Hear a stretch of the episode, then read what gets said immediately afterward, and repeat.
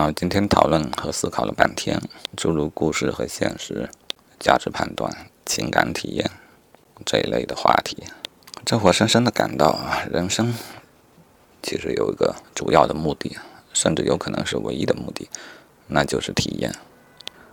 小的时候，我们喜欢通过童话、漫画这一种更加接近纯粹的感情体验的载体去看这个世界。但随着年龄的增长，随着我们价值体系的完善，还有思考能力的进步，我想我们越来越具备了在纷繁芜杂的现象当中拨开迷雾，得到体验。啊，因此长大以后，我们可能会倾向于阅读更为写实的文章，看更为写实的电影，当然也必然包括直接阅读生活本身。生活本身必然是最为复杂的一个信息来源，除非你将自己封闭起来。啊，我也时不常的做一下这样的事情。我猜想，其实每个人也都差不多，只是程度有所不同。有的时候我们会更为积极、更为外向的去去体验、去感受这个生活，而有的阶段呢，我们或许是觉得信息量太大了。难于解读了，于是就有那样一个阶段啊，开始逃避生活，逃避接触更多新的事物，逃避接触更多新的人。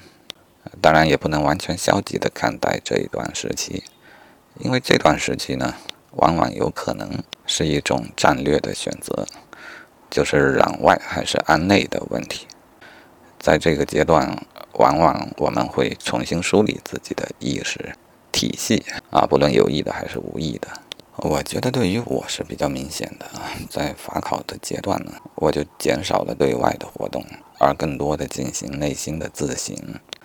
而且呢，我的表现是显性的，甚至于我还给他冠以了人生学这样一个名头，大张旗鼓的干了十天类似的事情，然后我就感觉到自己的思想体系得到了梳理和进步。然后我又拥有了一些继续向外拓展的勇气和自信。现在回顾起来呢，似乎这一个过程便非常的明了。我出关以后呢，首先选择了自己最为熟悉的行业，处理了一下自己最为熟悉的事情。然后呢，甚至于这已经不能满足我，于是最近呢，我把自己扔进了一个全新的环境当中去。我以一个新人的角色。开始做法务，现实和功利的评判是没有意义的。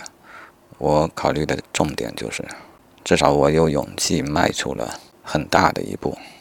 他直接从我所熟悉的领域猛地一头扎进了另外一个新的天地里去。啊，我想着也得感谢啊前面一段时间闭关的过程中的一种自我的内心修炼。今天跳出整个事情来回顾这整个事情。啊，这我突然我有一种欣慰的感觉。我想再捋一遍吧。小的时候我们喜欢看童话，长大了我们就可以看一些更为写实的作品。当然，这都不如我们直接去阅读人生。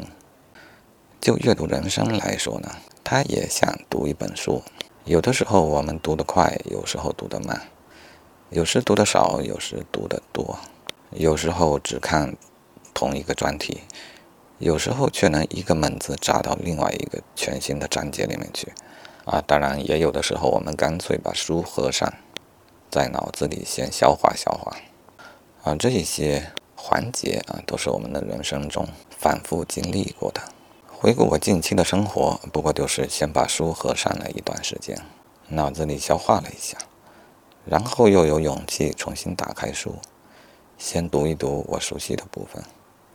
然后一下翻开了新的一章，而我并不知道我这新的一章是否会阅读顺利。但是在阅读人生这一部大书的过程当中，在进度的方面，近期的我又达到了一个高峰啊，这就是一个值得记录一笔的事情。好，这一段其实也是电影《布达佩斯大饭店》观后感的一部分。我发现没有太隐私的内容。那这一段与前一段可以剪辑在一起了。